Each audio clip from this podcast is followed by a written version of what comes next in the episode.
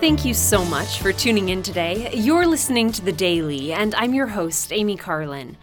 I was reading my scriptures the other day and I read 2 Nephi 25 26. It says, And we talk of Christ, we rejoice in Christ. We preach of Christ, we prophesy of Christ, and we write according to our prophecies, that our children may know to what source they may look for a remission of their sins.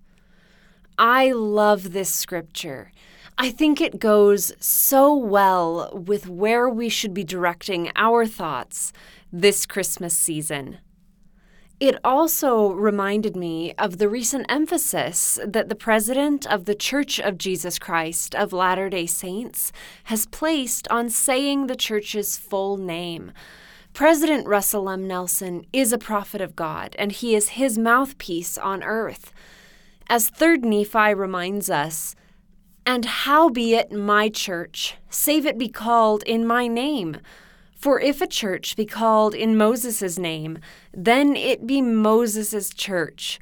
Or if it be called in the name of a man, then it be the church of a man. But if it be called in my name, then it is my church, if it so be that they are built upon my gospel.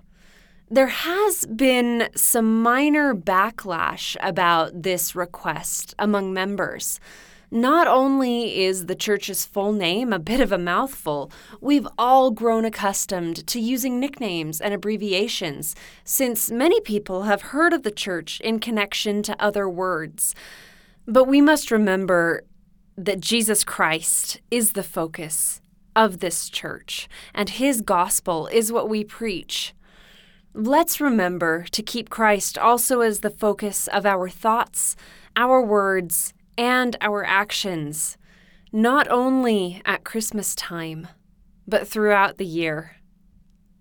Thank you again for listening today. The Daily is brought to you by The Church of Jesus Christ of Latter day Saints.